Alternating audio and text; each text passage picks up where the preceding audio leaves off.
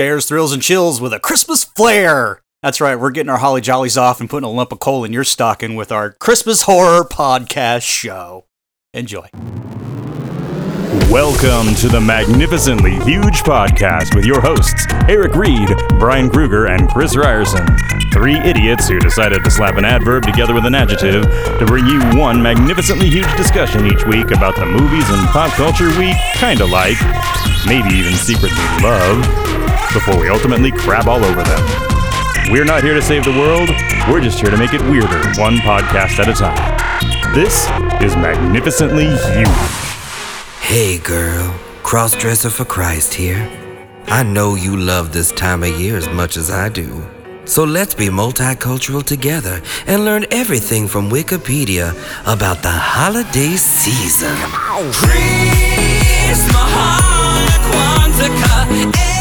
Oh, hey there, listener. Welcome to episode one sixty-five of the Magnificent Huge Podcast. This is Chris.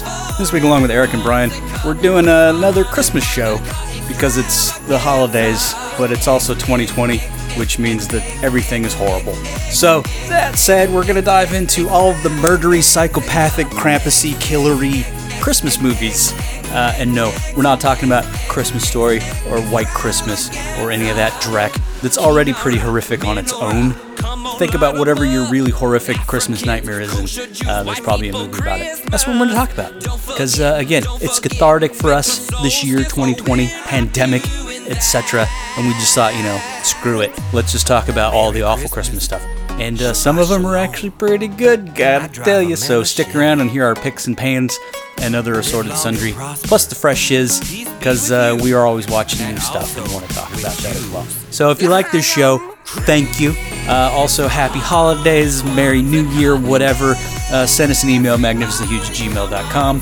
You can also head over to our website, mag huge dot com.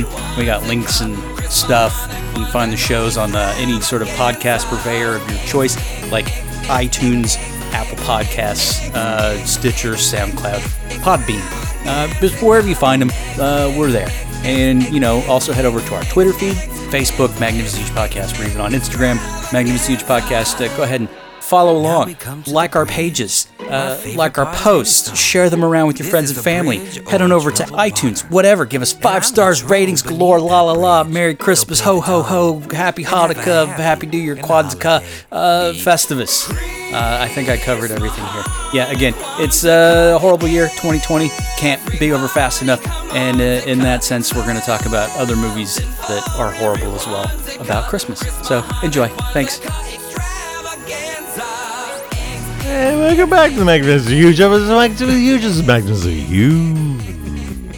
Have a holly jolly Christmas and ask the it's children the too. Of this year, year. Christmas, Christmas, uh, Christmas, Christmas, yeah. Jolly Christmas. Yeah. It's the Christmas. Welcome to the voice. Magnificently Huge Podcast, yes. Everybody. Hello. My welcome. Name's Brian. My name's I, Eric. I'm Chris. And uh, this is it's our Christmas again. Our special holiday episode, but we're not really doing much for the holidays because it's the pandemic twenty twenty, so F yeah.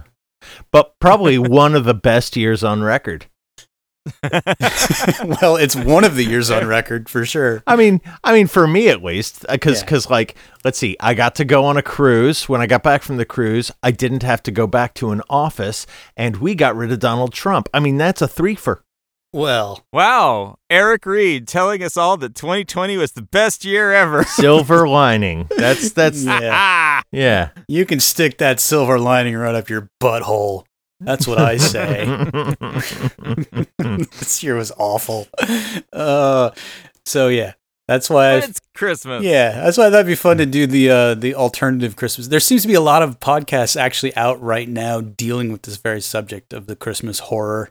And I God think damn that's it. Just really well, yeah, but you know, we did it fucking uh, fourth or fifth, uh, whatever. But it's fitting because this year has just been a house of horrors, and I'm certainly not ready for Christmas. I can't believe it's oh. just you know right around the corner.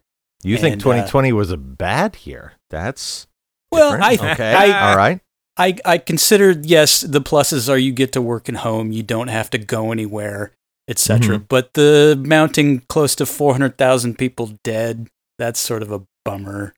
Yeah. You know. If if you are indeed one of the people who died, certainly, though you probably aren't aware of it. So yeah. So have a nihilistic Christmas. It's a time. Welcome to the show, everybody. Uh we are nihilists. Okay. Uh before we get into all that, um anybody got any Christmassy fresh shit this week? This shit is fresh. Oh, shit, that is fresh. This stuff is really fresh. I do, actually. Yay, so do I. Like, everything I've got this show is Christmassy, okay. So yeah, go. Eric, what do you got? Good. Uh, I, you, you, are you aware of uh, Peter Serafinowicz? Mm-hmm. Do you know him? I, I wow. know I've seen the name he, on uh, things, but I don't, I, gonna, I can't tell you anything he's he done. He played The Tick in the most recent incarnation on Amazon. Okay. Yeah. And he was okay. the uh, uh, devastatingly attractive roommate in Shaun of the Dead, the, the, the huge guy. He's the guy in Guardians of the Galaxy. They look like a bunch of a-holes. That guy. Yeah. He's, um, he's very funny. Yeah, he had ha- had a B B C show that I've been watching on um, YouTube, and he does a lot of impressions, and some of them are just hilarious. But one of them... Uh, is is is a a spoof of the Paul McCartney Christmas song that I saw before right. I knew there was a Paul McCartney Christmas song. So yeah. all it to me all the first time I saw it, all it looked like was Paul McCartney trying to be eighties and doing one of the best, worst Christmas songs of yeah, all time. It's fucking hilarious if you oh haven't seen God. it. Oh, God. I think I think we actually had this on the show a couple of years back. We may so have. Yes. We may have. Yeah. You're a lady, I'm a man, now here's what I propose. Let's all have a sexual Christmas night. Let's all have an erotic And but then this time I also discovered his it from the same concept of Ringo remembering the Beatles, of when he did the theme song to Goldfinger, and it is just a scream. Some folks like 'em bronze, others like 'em silver, but this man loves his gold. It is his favorite finger. Goldfinger. Because it is so, it is so Ringo. It is such a Ringo song. It's not just a good impression. It's, yeah, it's bibbidi boo. It's a bit his, of the bibbidi bobbidi. Musical stylings, you know, the the way he does goddamn nursery rhyme songs. It's it's great. Yeah. Um, and, have you ever and, seen uh, yeah, Look Around You? The another show that he did for the B B C, which is like a a faux seventies science program. Ooh, and it's just no. they do like the most ridiculous. Like this is science, but it's all utterly absurd Dada-esque stuff. uh, but they do it like a straightforward seventies science program. It is so funny because it's just deadpan straight the whole way through. But it's called Look oh, Around You. Yeah, I, I'll I will check it out because I am yeah. becoming a big fan of his. Um, and and also not so Christmassy, but um, The Expanse is back on Amazon. If you're a fan of The Expanse, uh, that's great news because the show is freaking awesome. It's just just lovely.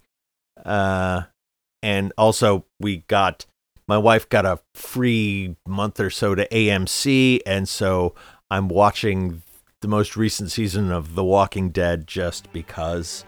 Oh, and I'm sorry. It is it is exactly what you would think it is. You know, oh zombie, oh oh person. A, it's a sh- it's a show you can't kill.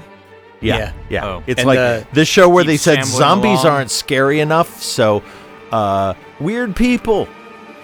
Look yeah. at weird people. It's like okay. yeah, it's now. You know, it'd be great if there, there was right? like like a Are, new tribe of like asshole survivors who all wore red baseball caps or like you know keep America dead again or whatever. Are, Are there any original cast members still kicking around? Uh,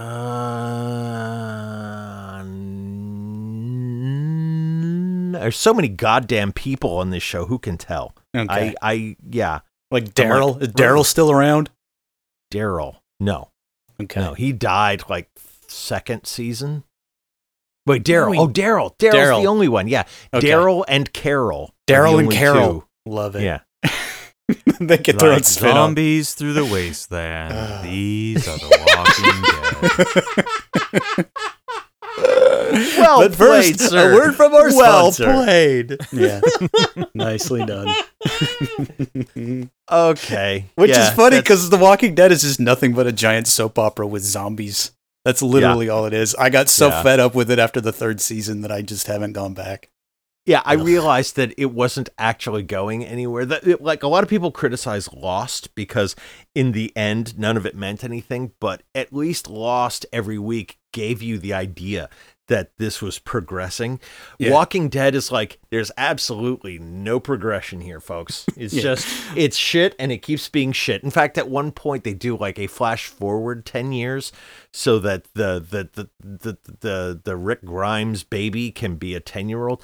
And I was like, so that's ten years of absolutely nothing of consequence happening. Yeah. And now we're back to absolutely nothing of consequence happening. Fuck this show. Yeah. Lost was like all carrot, no stick. Walking Dead is all stick, no carrot. That's but it was basically a really good carrot. I mean, that's the thing with Lost. It was a fucking awesome carrot. Yeah. It was like a Gilligan's Island-sized carrot. Yeah, yeah. I never got to eat the carrot, but I spent a lot of time going, look at that goddamn carrot. I covet this the carrot. Way, the way you describe Lost, Eric, reminds me of one of the, the, the last episode of the Kids in the Hall. They did like sketches we didn't get to do. Mm-hmm. And it, and there was one where it was, you know, Kevin, uh, what's his name, and, and Dave Foley, um, Kevin McDonald, and Dave Foley, and Kevin's eating soup, and he's like, "This is really good soup. What's in it?" And Dave Foley's just like, "You like it? Have some more. This is good. What's in it? Have some more." uh, that's literally The Walking Dead in a nutshell. Yeah, right there. Yeah, good one. I think so. But nice. Anyway, that's uh, oh oh I I I, I for some reason uh uh. I guess I was feeling masochistic. Last night, I finally finished watching, because I walked out of the theater when I went to see it, Godzilla, King of the Monsters. It is every bit as bad as you think it would be. It's like, these yeah. are... And I realized what the problem is. It's like, it's none of the, re, you know, the things that are happening, the, the sort of epic, ooh, wow, look at shit blow up stuff it, is, is fine. Is it that they happen off camera? No, this time they show it. This no, they time don't. They show it. They keep cutting down to the people on the ground that I don't care about. Well, I mean, what, in the first one, in the first one, it was worse. In this one, sure. at least I'm seeing stuff. What this this movie desperately needs are more establishing shots, because everything is so chaotic. You can't fucking understand anything that's going on.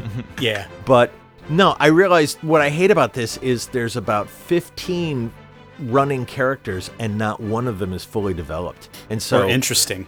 And yet I have to keep zooming in on them because they're pulling me away from monsters yeah. to find out why. Right. Yeah. Which is don't like, care. Monsters. Like, make characters mo- I actually Rodan, King give a Ghidorah, shit about. Godzilla. In the beginning, we've got a mom and a dad and a baby going, "Where's our son?" And yeah. that is the extent of their character development. Yeah. And this they're is- the main characters. Well, this is the deal. If you're Roland Emmerich's Godzilla and the Matthew Broderick character and his coterie Uh, are more interesting than what you have rolling in the one called King of the Monsters, you got mm-hmm. problems, because holy yeah. shit. And the, the problem with there, that was he didn't understand, wasn't character, it was tone. He yeah. thought he was making a comedy, you know, and and it's like, you're not, dude. There's not yeah. one serious character in this uh, Godzilla. I, I really did expect Matthew Broderick at one point to go, "Oh my God, look at that. It's a Godzilla. They won't believe this back in Brooklyn Heights." Yeah. It's Gadzuki. Or whatever yeah. we did with her. Okay, oh, that's all I got. Jesus. Nice. Who's next? All right. uh, I could go. I've got I got Christmas all over the place this week. All right. Brian's got all Christmas right. all over his face. So I'm Keep realizing. You like it? That somehow there was, like, the first decade of the two thousands, apparently I didn't see many movies. Uh, I'm gonna blame my the existence of my children for this. Okay. Um, Finally, but... somebody is acknowledging that their children are to blame. Finally. Plus, plus, I'm glad Brian is finally recognized, because every time we bring up a movie, and Brian's like, "I don't know, I haven't seen it." We're like, "What the hell are you talking about?" And yeah. then it's like five minutes of us berating him. So, so it's called Raiders of the Lost Ark. You've never ever. So I'm filling in another gap in my in my early two thousands filmography with a Christmas theme. Mm-hmm. Uh, watched Kiss Kiss Bang Bang for nice. the first time. Yeah. I like that movie. That's, that's an when Shane Black is when Shane Black does it right, he's awesome. It's just all the stuff that he doesn't get right that irritates me. I, I still remember. If you look up the word stupid in the dictionary, you know what you see? A picture of me? No, the word stupid, because that's what you are! Uh. Yeah, so Val Kilmer and Robert Downey Junior are, are... This is Robert Downey Junior's comeback from rehab film. Val Kilmer gets all the best lines, like the one Eric just handed out. Um, Robert Downey Junior is a petty thief who is is running away from the cops and and uh, in the process breaks into an audition for um, for a part that has way too much relevance to the situation he's just run away from, and in his panic lands the role and ends up in Hollywood, which is you know sure why not yeah um and then. All sorts of shenanigans ensue, and there's a mystery to be solved, and dead bodies are showing up everywhere, and Michelle Monaghan is the girl, and it's it's fun, you yeah. know? It's a lot of people think of it as a Christmas movie because it's set at Christmas time. It's Well, it's, that's the Shane Black thing. It's like, yeah, oh, it's I fucking a Shane put it Black in a movie. Yeah, whatever. Have you I, s- I, Have you it seen... is really homophobic, though. That did not age well. Well, you know, it's a tough guy movie. Have you seen uh, I mean, the least... ni- the Nice Guys? Yeah, yeah, I've seen the Nice Guys. It's so it's a similar sort of tone and same thing, Shane mm-hmm. Black. So yeah, okay. I remember thinking uh, that that film was in some way forward thinking because the main character was gay, and now I'm like, yeah, you're right. That didn't yeah. age well. Val Kilmer's character is gay. But in a obviously not written by a gay man kind of way. Right. Right. It's like if and, you and, said, you know what, this it, film is the first film to have a main character who's black. It's really progressive. But it turns out it's actually like Flip Wilson in a dress. Yeah. It's like, it, right. it's not, yeah, it's not well, as good as you think. Well, and there's, and there's like Robert Downey Junior having to be like all like, gay panic, no homo. Yeah. yeah. You know, well, and it, well, plus they tell it, I think, but I think that might be what Shane Black is going for, because he literally named the Val Kilmer character Gay Perry. Uh, and it's just yeah. like in your face from the get-go. And I think they're just sort of uh, playing with how ridiculous all of it is. Like, why be gay panic? And then here's Val Kilmer going, yeah, whatever, I'm gay, just fuck off. You know? Yeah. It's like, that's like literally the whole yeah. thing going on there. That's kind of what I remember too, is that it's, you know, he, it's not that Val Kilmer is in some way playing a stereotype. It's that everyone else is shiver me timbers about being around a gay guy. Yeah. Right. But he's the toughest guy on screen. Yeah. Yeah. yeah. Very... So maybe it was a step toward wokeness at the time. I don't know. Maybe. I don't know.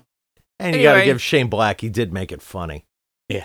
It was it was fun. It's, you know, three stars. It's not it's not the greatest movie ever made, but you could you could certainly spend your time worse ways. Yeah. Well, that was part of uh, Downey's comeback tour before he got Iron Man. Yeah. So Yeah, that was it, it's had that, that, was like that the moment. That sliver of time when nobody wanted to hire him, so it was always like taking a chance to put him in your movie, that kind of thing. So, yeah. I wonder so, how many P R people in Hollywood have a poster of him on the wall, and they say to their clients, "No, I'm serious. You can come back from this. He came back from that."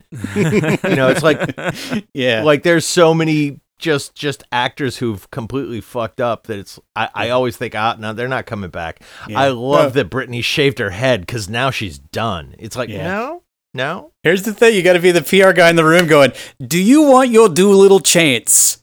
Stick with me. I will give you your Doolittle chance." Yes. Just do what I tell you, Sherlock. Just do what I tell you. You're just going to sell crack pipes with Robert Downey Junior's face on them. Like, yeah, hey, this could hey, be you someday. Hey. Doing the yeah. eye roll Downey Junior from Avengers. Yeah. yeah. All right. Um, so the other night, I'm like, okay, I need some brain garbage. I'm getting tired of working. I want to get on holiday. I want to watch something, you know, something Christmas related, but man, I don't want to watch any treacly crap. And I'm flipping around on my apps, and bless Hulu, because apparently on the day it came out, I happened to stumble across Jinx and Della's Holiday Special. Everyone is traumatized by Christmas and generously spreads their shit around. The Jesus songs, mangers on lawns, this bullshit is incessant. The Christians have the world on lock, and now they want a present. Ugh. Now, Jinx is Jinx Monsoon, who was a contestant on RuPaul's Drag Race. This is two drag queens made a holiday special, and okay. It's hilarious. Um, definitely recommended uh, for both of you for different reasons. Um, Chris, because it evokes the seventies variety show holiday specials. Eric, because at one point when they're actually doing the story of Christmas, they're, you know, they're taking the piss out of it pretty hard, and, and it's like God is saying to Mary, I'm going to put a baby in you, but you don't get to have sex, and this leads to a version of Baby It's Cold Outside, oh. where God is is trying to convince Mary to, to have his That's kid. That's fucking brilliant. It's That's awesome. Fucked up and awesome.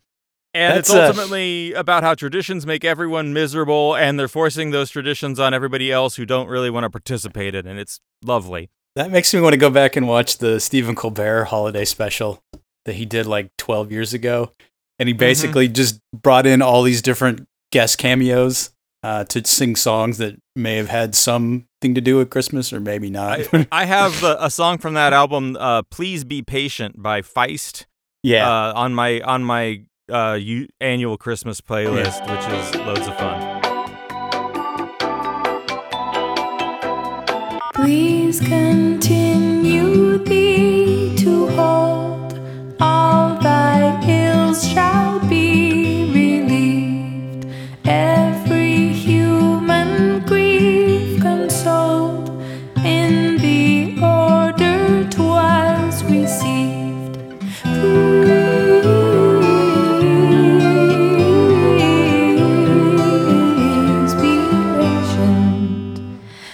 authorized play technician will be with thee shortly.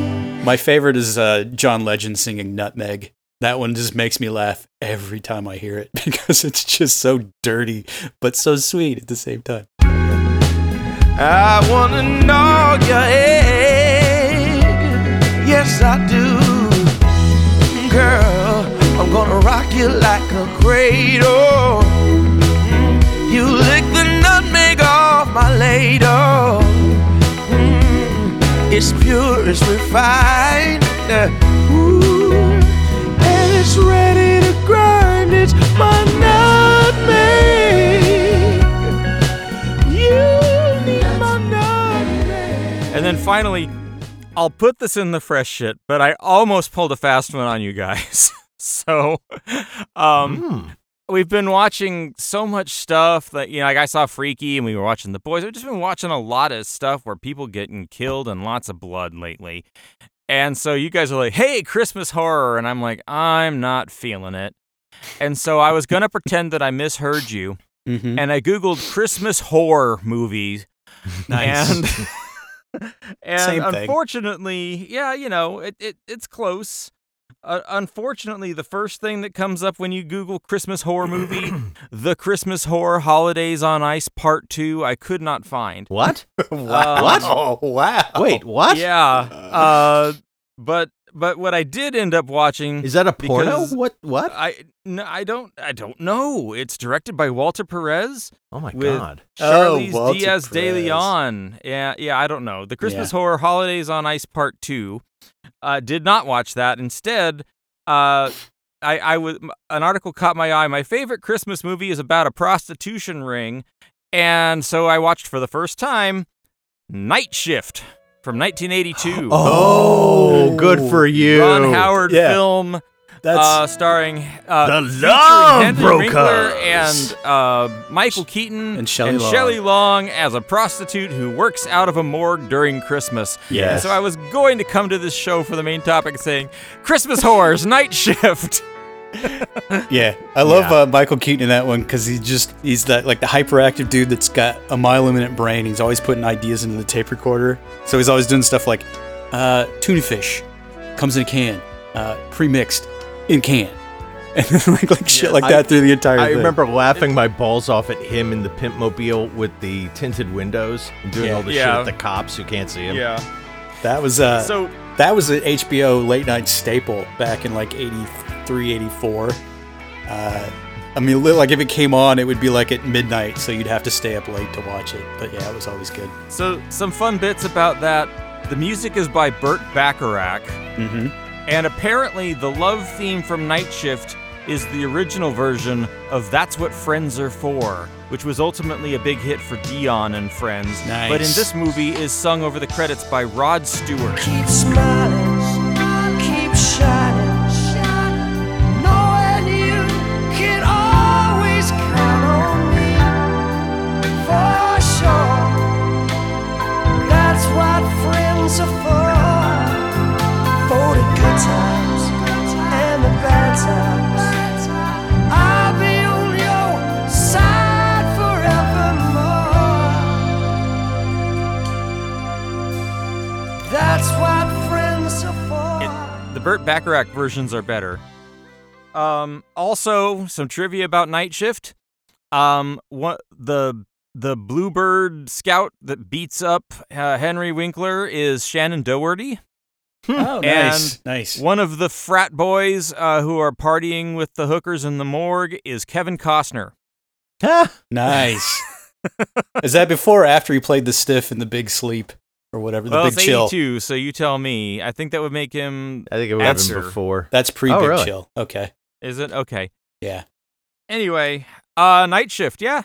It was it's, fun. It's fun. It's, it's like weird. It's one of like the three good Ron Howard movies. So I will. I will watch it again. Henry Winkler has never been better than Night Shift.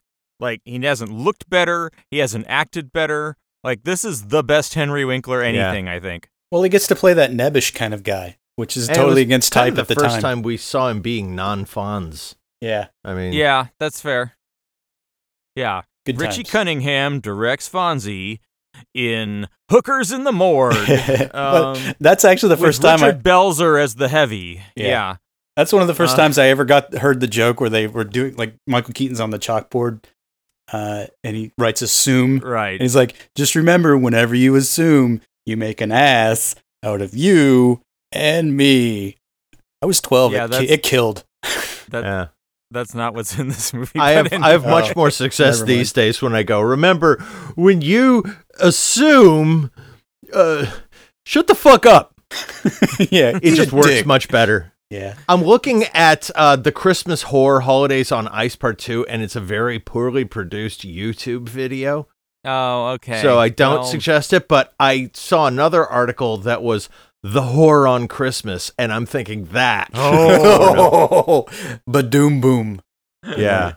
Nice. All right. So, so Chris, that I'm I'm, I'm done till we get to the topic. What you got? Uh, my Christmas related thing is uh, all week I've been going back and rewatching all of the Christmas episodes of Bob's Burgers and enjoying them immensely. I have uh, not watched any of Bob's Burgers. I hear oh, I should. You same here. You need to get on that tip, man. That is one of the funniest fucking shows ever because it teeters the line between being intensely weird but also very sweet. Uh, it's just, it puts The Simpsons to shame as far as I'm concerned because the family dynamic is just, it's natural. It, it's not cartoony forced. Uh, they're very eccentric characters, but they're very funny. But the Christmas episodes in, in general are, are quite funny. Uh, if you've never seen them, it's hard to explain. But the kids are all very uh, precocious, yet incredibly strange. Uh, but the the best Christmas one is it's a two-parter called The Bleakening, uh, where they're told about a like a Krampus-like Christmas creature called the Bleaken, Uh, so the kids are terrified that they haven't been good. And then the whole thing devolves into the Christmas tree's been stolen and they have to go find it. And they wind up in a warehouse district downtown. Yada, yada, yada. It's just so goofy. Uh, but that's how I've been getting into my Christmas spirit this year. Is watching uh, nice. those. And then uh, I know Eric doesn't have the Disney Plus uh, and hasn't been watching Mandalorian, but I did watch the Uh, season finale last night as well. Don't spoil. I'm gonna binge the last three episodes today. Okay, you're gonna. So. I'm. I'm pretty sure you're gonna hate what they did, but I won't say anymore. Oh no. Well, they've been. I mean, this. So I've seen up to the point where the. I've seen the episode called The Jedi. Yeah. Right.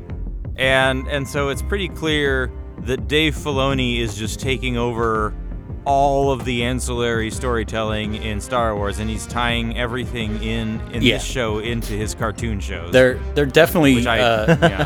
retconning a lot of like Clone Wars and Star Wars Rebels and all that the cartoon stuff, uh, but also the books like the Timothy Zahn stuff with Admiral Thrawn.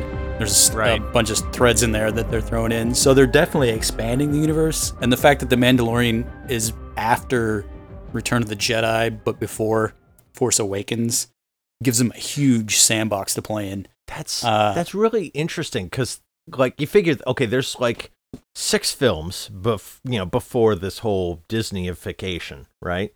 And they've suggested a larger world, but the cartoons really were making the larger world. So yeah, it's like right. they can either kick it to the curb and start anew, or they can say, well, we've got a canon, let's go with it. It kind of makes no. sense that they would keep it, especially since that's what most kids know are those well, cartoons. The, the strength of Mandalorian is that they managed to take, it's like Rogue One. They they take what we know about Star Wars and they do it really well. And there's just enough of the stuff you know from the movies peppered in to kind mm. of give it the more contextual feel. Uh, but for the most part, it's it's its own thing, but it right. fits right in.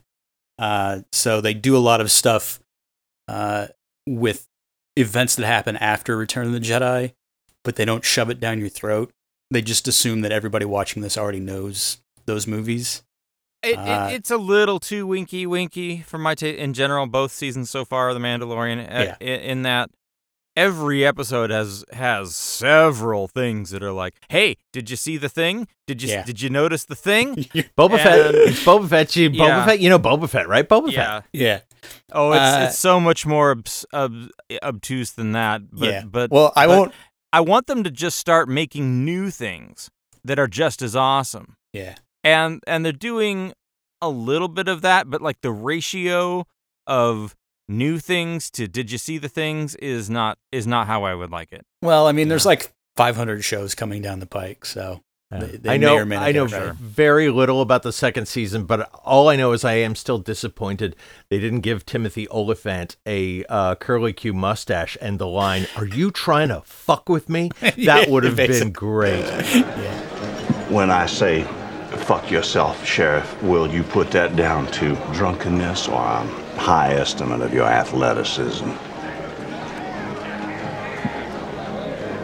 Did you just tell me fuck myself? I think I did. Well, all I will say, Brian, without spoiling it for you, uh, because I do want your unvarnished reaction once you finish the season. Yeah, come uh, back at me next week. But uh, it just, I love how this season it especially plays like every episode is a level of the Mandalorian video game, and he's got mm-hmm. the quest to complete to get the, the Guga prize, whatever, so that he can gear up for the next level. I mean, that literally is what this one has been. And when you get to the crescendo at the, at the finale, it's like, oh, that's when it all clicked into place. And it's like, oh, I've literally just been watching somebody play a video game for eight shows. yeah. it's, it's that kind of thing. So it's I fun. mean, you're not, you're not wrong. It's, it's a Saturday morning kids show in a lot of ways. Yeah. Um, but it's, the second season so far is better than the first season. The production values are through the roof. Like they, yeah. and that's what the most Star Warsy thing about it is to me, is that they've cracked how to do this good of a production on television. Um, it, and I guess they have to produce a zillion shows because they're probably making all the same props and makeup effects for for the whole kit and caboodle at once, you know? Yeah, I heard so. They were considering replacing Pedro Pascal. No, he's on for there, season three. There was a rumor, but he shot it down. Yeah. Um, what I would what I would be more interested in seeing is if uh, Kathleen Kennedy loses her job to Dave Filoni. Yeah. Because uh, he's really the keeper of the torch for Star Wars at this well, point. Well, she, she the... put all her eggs in uh, one sort of... Uh, um, awful basket.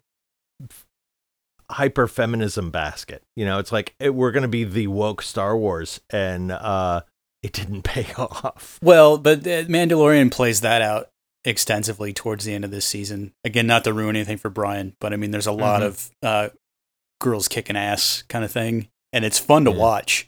Uh, like, I will just say this, that the final episode was very satisfying. Uh, and I am normally just watching these things going, whatever. Oh, I wish that, the, I mean, I wish that there were more, uh, I guess, hero main characters who were, you know, women or, you know, multicultural, all that. But shoehorning it in makes it not fun. That's yeah. the problem with, I think, a lot of what they did with, what's her name? Um, with Ray? Um, Ray. Or, no, yeah, okay. Is I'll, that she was totally such a Mary opinion. Sue. No, no, I'm not. I'm not gonna. I'm not gonna take that bait. I'm gonna say this: the problem with the most recent prequel tri- or the most recent film trilogy, well, other than the last one, which was just shit, one hundred percent, but is that it focuses on Luke, Han, and Leia, and Star Wars generally fails when they try to screw with people's favorite characters, Luke, Han, Leia, and Darth Vader. You do that, and the fans hate your ass. You uh-huh. don't do that, and you make Rogue One, and everyone's cool. You make The Mandalorian, and everyone's cool. You touch Luke, Han, Leia, and Darth Vader, you're an idiot. uh, the problem with uh, that is the genius of Solo. Oh wait, you're right. Okay, yeah. Yes. Yeah. No, anyway. I. She's still a. She's still a Mary Sue. I'm sorry. She does absolutely nothing wrong and everything right. And uh, you know, the her only her only real conflicts are people not understanding how awesome she is. That's like the definition of a Mary Sue. Yeah. Well, she was almost awesome when it was, you're just a piece of shit who happens to have the Force, but then they had to go retcon that away because the yeah. fanboys went boo-hoo. Go look up uh, the J J Abrams original concept for Star Wars eight, and it's it's not necessarily better, but it certainly makes more sense. It's like they had a direction, just Rian Johnson kind of, you know, fucked it all up. Yeah. yeah. Couldn't disagree with you more. Rian Johnson wrote the best Star Wars, and I think you know that. I loved. Well, that's. The, I mean, in on in all honesty, I loved Star Wars eight because it fucked with the expectations. But right, it the, the the problem is he wasn't hired to make one great film. He was hired to make an installment in his series, and as yeah. a result, he fucked the whole thing up. Fair enough.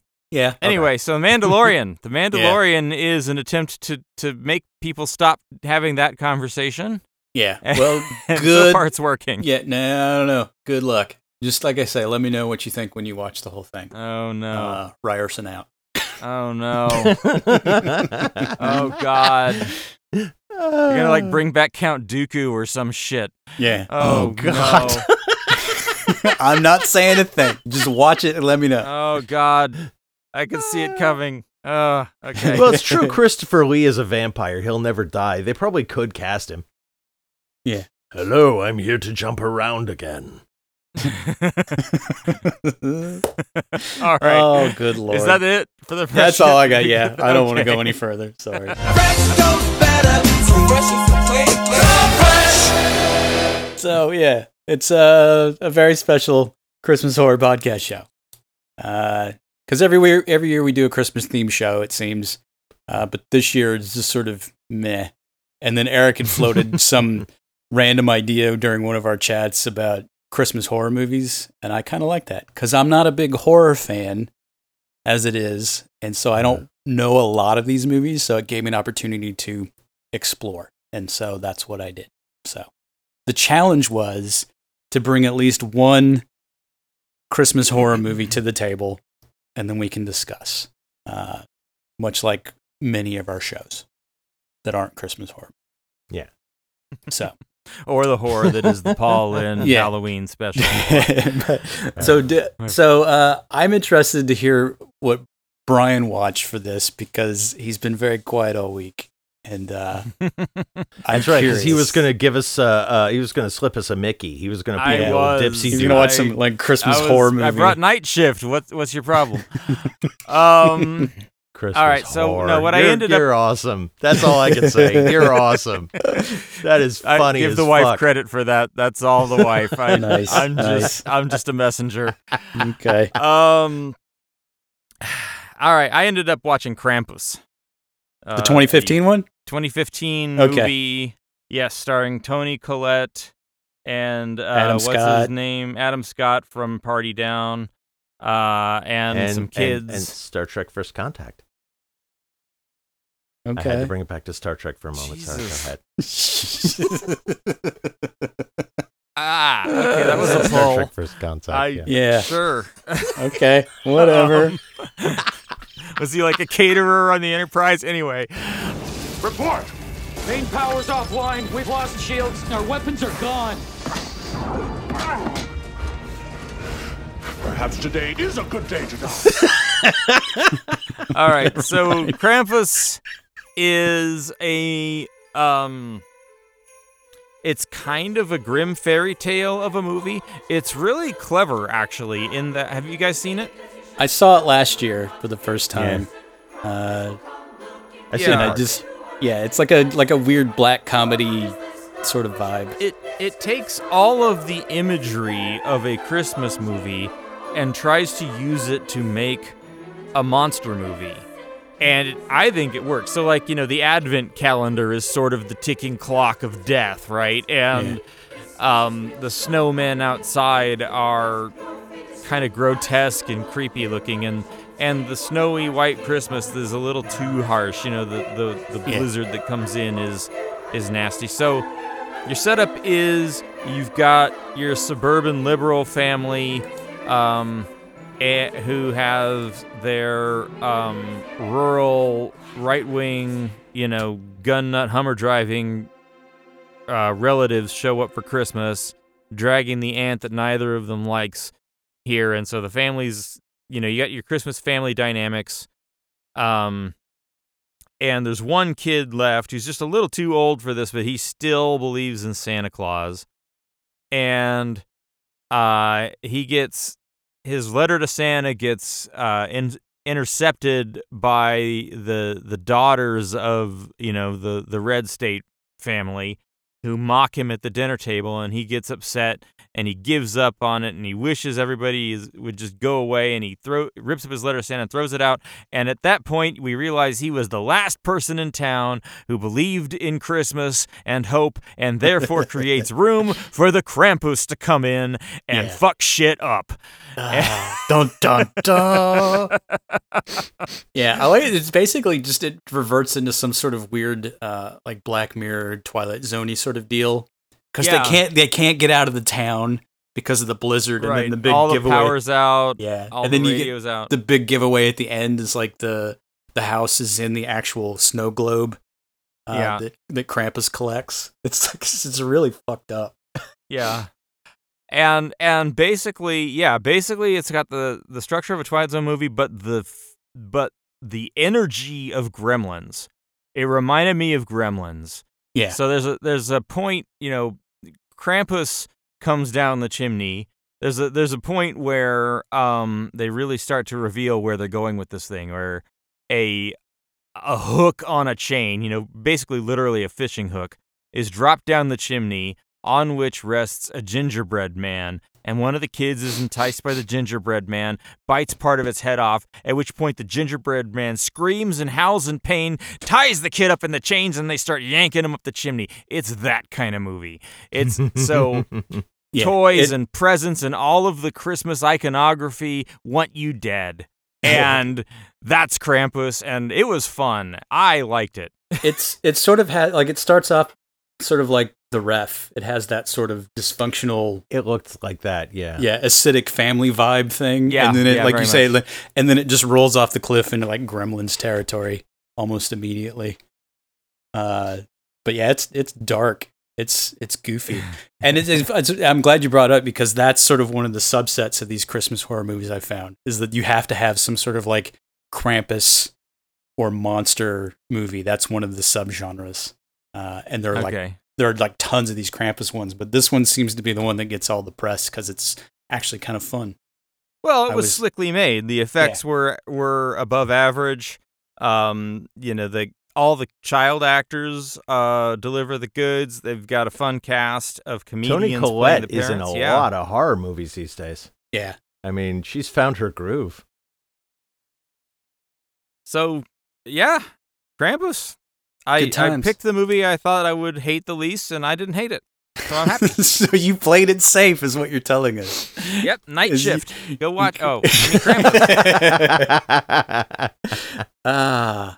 It's good times. Well, I'm glad you brought Gremlins as well because we don't have to talk about it, but that's definitely uh, yeah, one yeah. of those like Christmas horror movies. I mean, you just can't escape it because it's literally done in uh, It's a Wonderful Life uh, in like the back lot there. And it, it, yeah. like the way they do everything, it's just this is a Christmas movie, but it's not. Uh, and I, Gremlins and I, is a stone cold classic. That's yeah. just all there is to it. But I had read uh, something recently on it, and they were talking to John Landis about it, I think it was, and he actually had a very cool take on it that makes a lot of sense now that I look at it from this lens. But he's like, basically, uh, it's a an attack on consumerism at, at the holidays, and literally yep. all the gremlins are us. And that's when you look at it like that, it's like, oh, I I totally fucking get it now. Why did that not make sense to me when I was oh, younger? Krampus- Krampus does that same theme. Like the the opening credits of Krampus are, um, I think it's beginning to look a lot like Christmas, being sung by Bing Crosby, and it's all just slow mo footage of a Black Friday mob beating the shit out of each other. yeah, um, basically, you know, the monsters are us. Like, yeah. Krampus is not subtle about this. Uh, so yeah, that's that's a lot of the fun that I found looking at some of these Christmas horror movies is they all seem to be very focused on that sort of vibe. It's like, what's the true meaning of Christmas? And should I be kinder to everybody and this and that and the other? But there's definitely that underpinning of uh, anti-consumerism rolling through a lot of these yeah. that I that I noticed, which you yeah. can't avoid. But yeah, it, when they do it right, it's it's pretty fun. And I I thought it was interesting that Krampus was it seemed to be going for that, like the way out of this situation is to accept, you know, your family and, and come together and have a real Christmas, except that they were, it turns out, screwed from the from the jump. So. yeah. Which is the probably truth, the best yeah. part about it, yeah. The truth is the problem with the holidays is that you have to spend so much of that time with your family that you yeah. don't like. So you need I to refer you that. again to Jinx and Della's holiday special, now playing on Hulu, for that. Well, I, you know, Uh, looking back, too, it's like, well, when was the first Christmas horror movie? But, I mean, literally, you could go back to, like, uh, A Christmas Carol. That's just a ghost story, basically. And then you get yeah, to the end fair. where it's the ghost of Christmas future, where you find out how fucked you would be if you don't change your ways. Uh, so, yeah, but, you know. Look, I, I'm sorry. I just got to say, the, the, the, the, the ghost of Christmas future basically says Ebenezer Scrooge is going to die. Big surprise! Yeah. We all right. die. Who gives a shit? What, he's going to live forever if he if he says, yeah. "Boy, Christmas is awesome." Yeah, what but a pile of shit. But point of procedural, uh, it basically is just uh, a a device to show his own mortality. He's confronted with his own death, and that suddenly makes him go, "Oh fuck!" Uh, I yeah. think they handle it better in the Bill Murray version of Scrooged because it's just he's basically been put through the ringer for the whole thing, and they play that up to the hilt. Uh, sometimes too broadly, but by the time you get to the end with death, uh, he's just so off kilter and just beaten down that he's just like, fine, whatever, I'll be nice. I mean, that's literally the end of Scrooge for me. Yeah, yeah. The the the Muppet Christmas Carol does it as, you know, the Ghost of Christmas Future is showing him all the people who are like basically picking the bones of some some dead guy everybody hated. Yeah. And he's like, well, who was the dead guy? It's you. Mm. Oh, shit, everybody hates me is actually the, the way he takes. But yeah, if it's just you're going to die, I'm right there with you. It's like, no kidding. so, uh, so, I mean, yeah. So Christmas horror has sort of been with us for uh, a couple of centuries at least.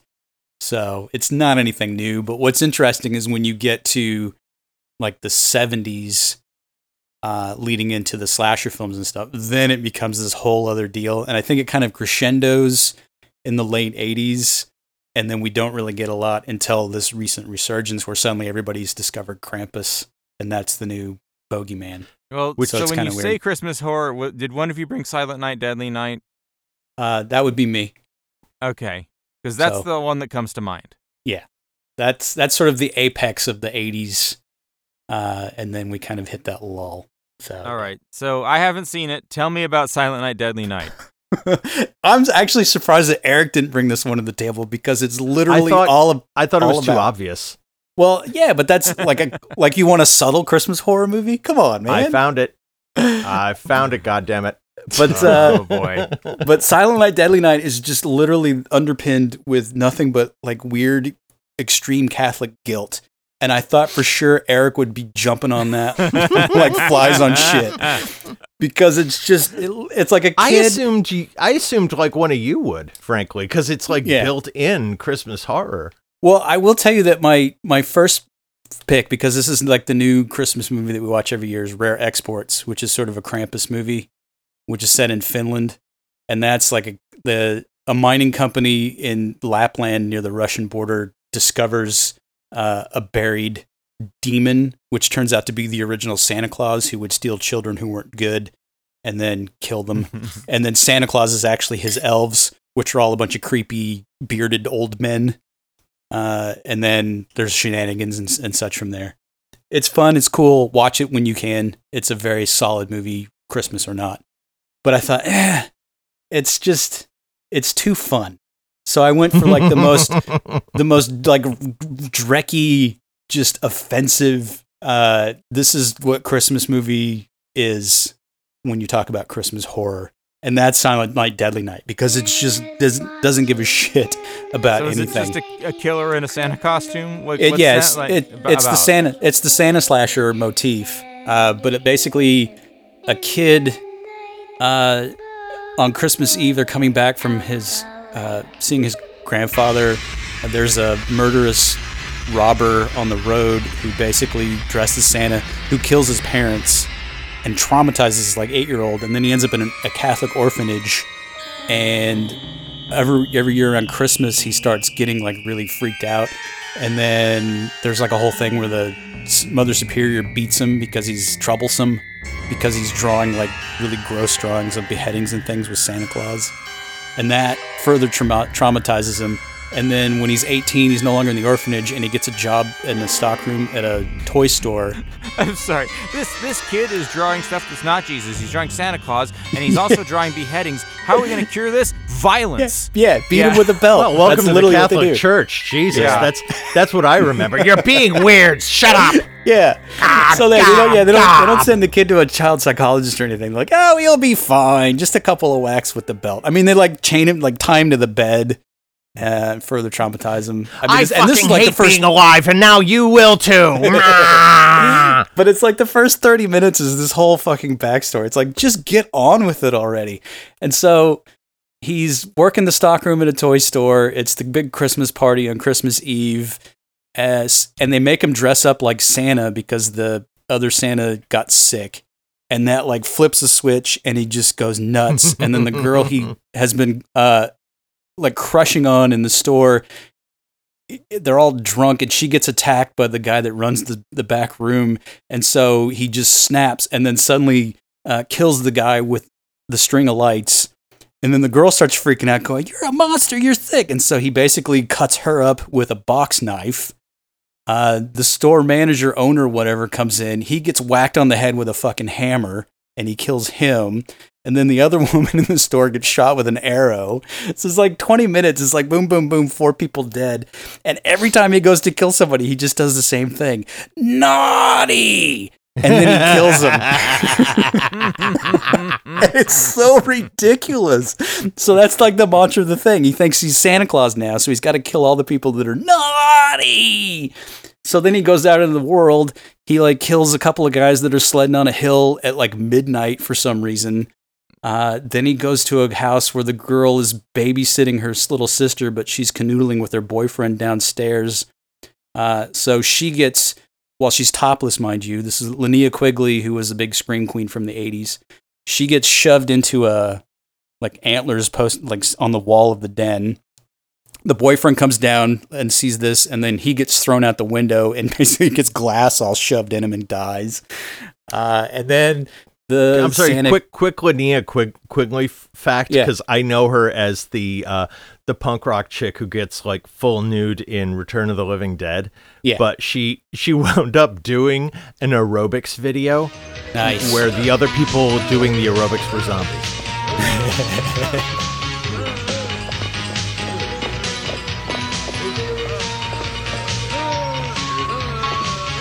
Yeah, that's fitting. That's fitting. That's fucking crazy, and I love her for it. The uh, jogging dead. Yeah. Yes. But uh, that's literally her only part, is just to be topless and then get shoved into some antlers. Uh, so it's yeah. It's good but again, if you no- can get it. Yeah, naughty. And then he winds up going back to the orphanage to kill the mother superior, uh, and then more people die, and then he dies at the end. Apparently, does, it's like mother fi- superior dropped the gun. Yeah, that's exactly what I was doing the whole time I was watching the end. Yeah, I, I'm not going to lie. Uh, but it's just, yeah, it, like the whole thing is just there to be exploitative. I mean, there's no rhyme or reason to it except, oh, it's Christmas. We need to kill so a bunch of people. It's exactly the movie it, it claims to be. Oh, yeah. uh, but what makes it notorious is that when it was coming out, the I think it was TriStar Pictures was putting it out, and they actually did a commercial for it during a f- like an afternoon football game. Oh, now that's Bay- naughty. And it's like like really just like full in your face, like hardcore R-rated slasher flick.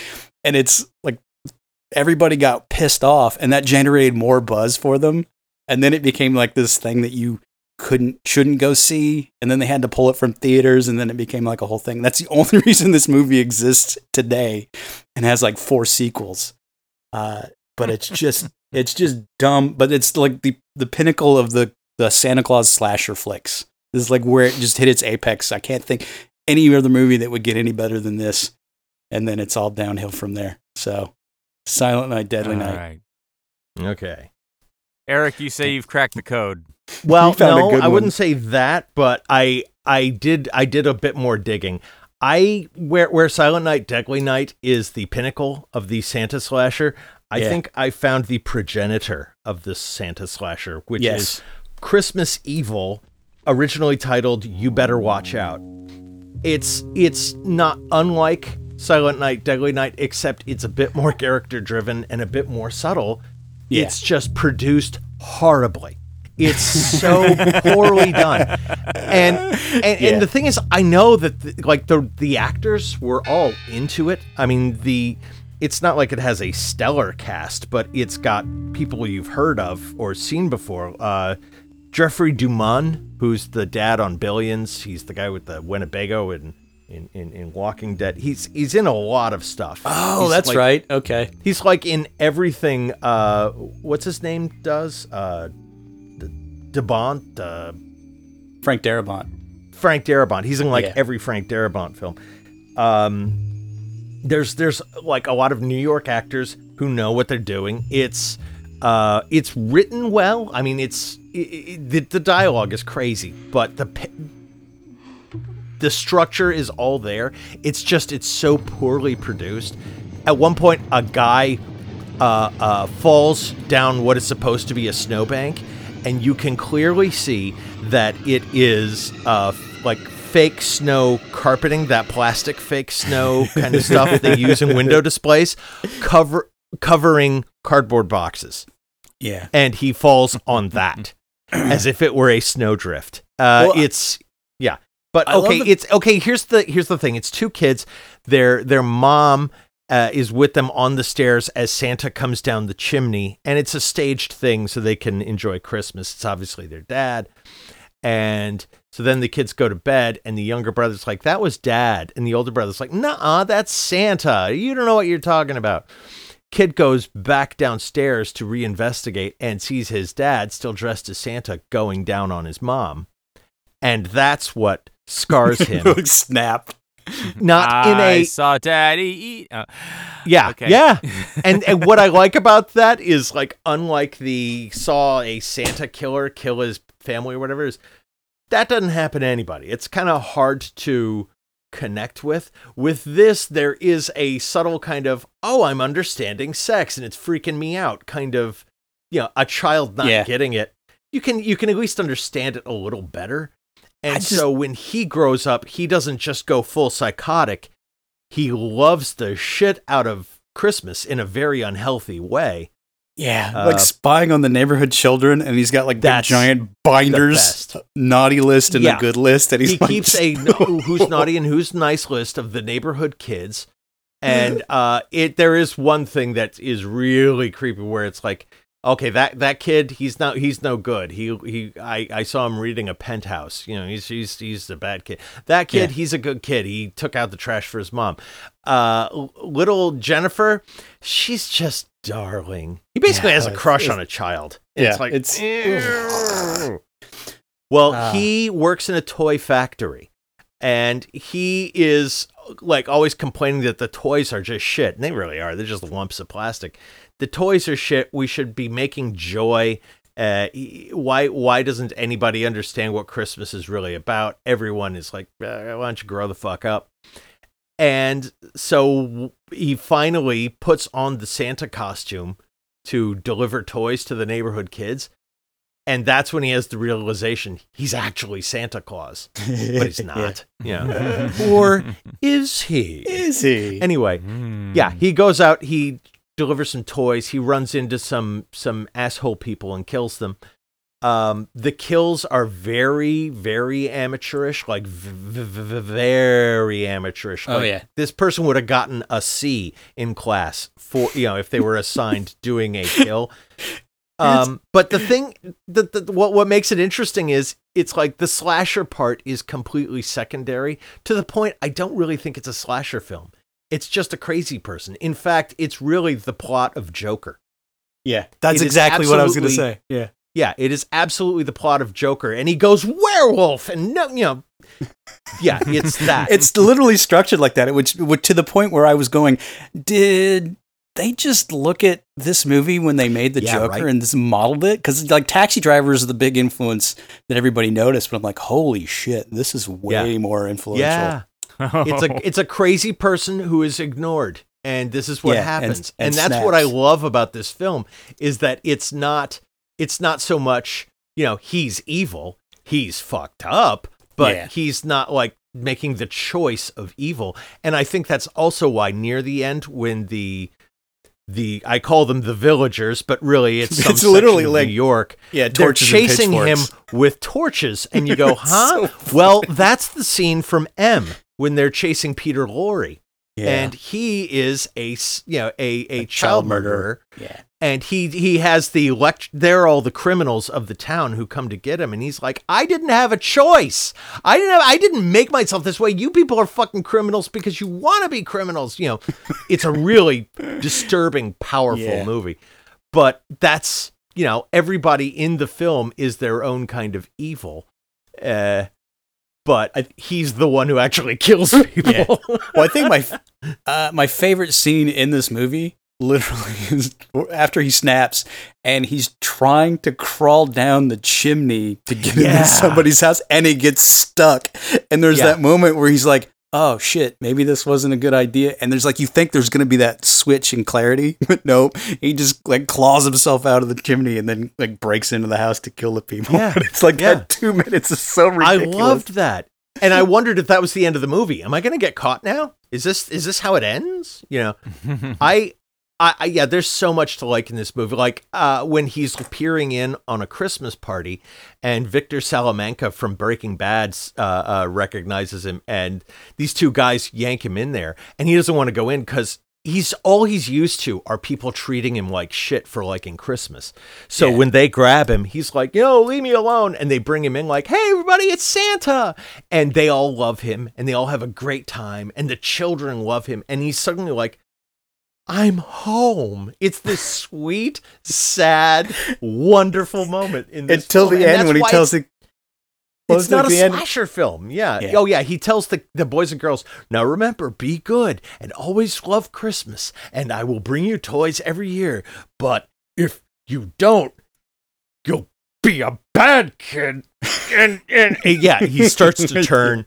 It's and everybody so gets uncomfortable. So all yeah. of our movies have the same moral, yeah. which is love each other and enjoy the spirit of Christmas, or you're gonna fucking die. Yeah, right. Like that's that's our that's our Christmas I, theme. Yeah, I still say, yeah, you know, the moral of this movie is, you think we're just gonna take it like a bunch of good boys, and we're not gonna go werewolf and go wild. Yeah. Ah. uh, Well, I would say that uh, I almost picked Black Christmas as the other obvious one, but the only thing Christmas related to that one for me is that it just it's called Black Christmas and it's set around the time. So I didn't go with that, but it's a good one to check out because it's one of the first slasher films, and there would be no Halloween by John Carpenter without Black Christmas. But it was yeah. also made by the guy who did Christmas Story and Porky's. It's, so it's, it's like got this a weird... weird- cast because it's a Canadian film. It's got yeah. uh Catherine O'Hara, no, Catherine O'Hara. No, um, the other one, Andrea Andrea Martin shows Andrea up. Martin and Lois Lane is in it. Margot Kidder, Margot uh, Kidder, John, John Saxon, yeah, uh, Keir Dullea from two thousand one. If only uh, Cameron Mitchell was in this, it would be the perfect film. Yeah, but it's basically the killer sneaks into the sorority house uh around Christmas time and then starts knocking them off one by one.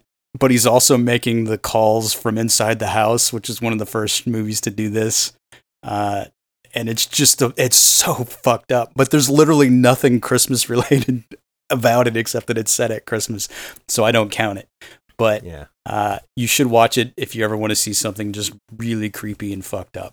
Or if you're a fan of indie Canadian films. Yeah. It definitely has an early... Uh, horror, like seven, what's his name? The guy that did The Fly, Cronenberg. It's got a very Cronenberg vibe. Yeah, uh, it's a film of my adopted country.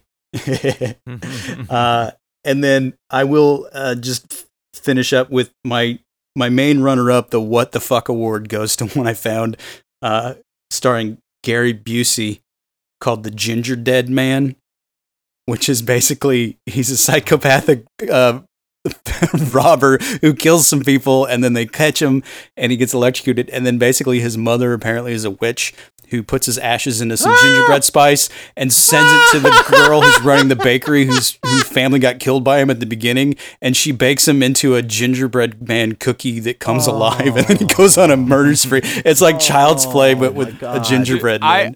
I, I have had I on our list of like potential now. shows Ginger Dead Man versus Evil Bong Uh, for like the whole run of this show, and we haven't watched it yet, but maybe okay. we're gonna have to get there. We might have to, because that should uh, all be part of the Chucky cinematic universe. Yeah, good lord. Uh, so yeah, I I really got nothing else to add. I mean, it's just there's always this weird moral to them, these Christmas horror movies. But bottom line, it's just they they play on the fact that nobody enjoys being around people that is. Their family or otherwise at Christmas at, at the end of the day. It's like, and I don't an inherent guilt that we don't feel as joyous as Christmas as people keep demanding we feel. Yeah. It's like uh, when we were kids, we felt it because we were kids. You know what kids don't have? Credit problems. Exactly. Uh, so, I don't All know. All right. So I got a lump it? of coal. Yeah, I got a lump of coal in my stocking this That's- year. That's our Christmas episode, everybody. We've done another one. Merry Christmas. Hey, happy and we didn't talk about, we didn't talk about, the whole time we didn't talk about, except for me saying right now that we didn't talk about it, that fucking Star Wars special, which everyone goddamn talks about every fucking year. I'm I think tired we of have an old episode you can go check out about the Star Wars yeah, Holiday yeah, Special. That's true. Okay. Yeah. So if you go to our website, mag huge dot com, you can find all of our old episodes, M A G H U G E dot com, and you can find that episode. No, or if you subscribe to the no, podcast, you can scroll no, down and find it. Or, no, you know, while you're at it, why don't you give us a five-star rating, because maybe we'll get another listener or two. Uh, share it on your social feeds. Check us out on Twitter. Blah, blah, blah, blah, blah. It's the blah, end of the blah. show. Merry Christmas, everybody. Yeah. Merry Get Christmas. stuffed.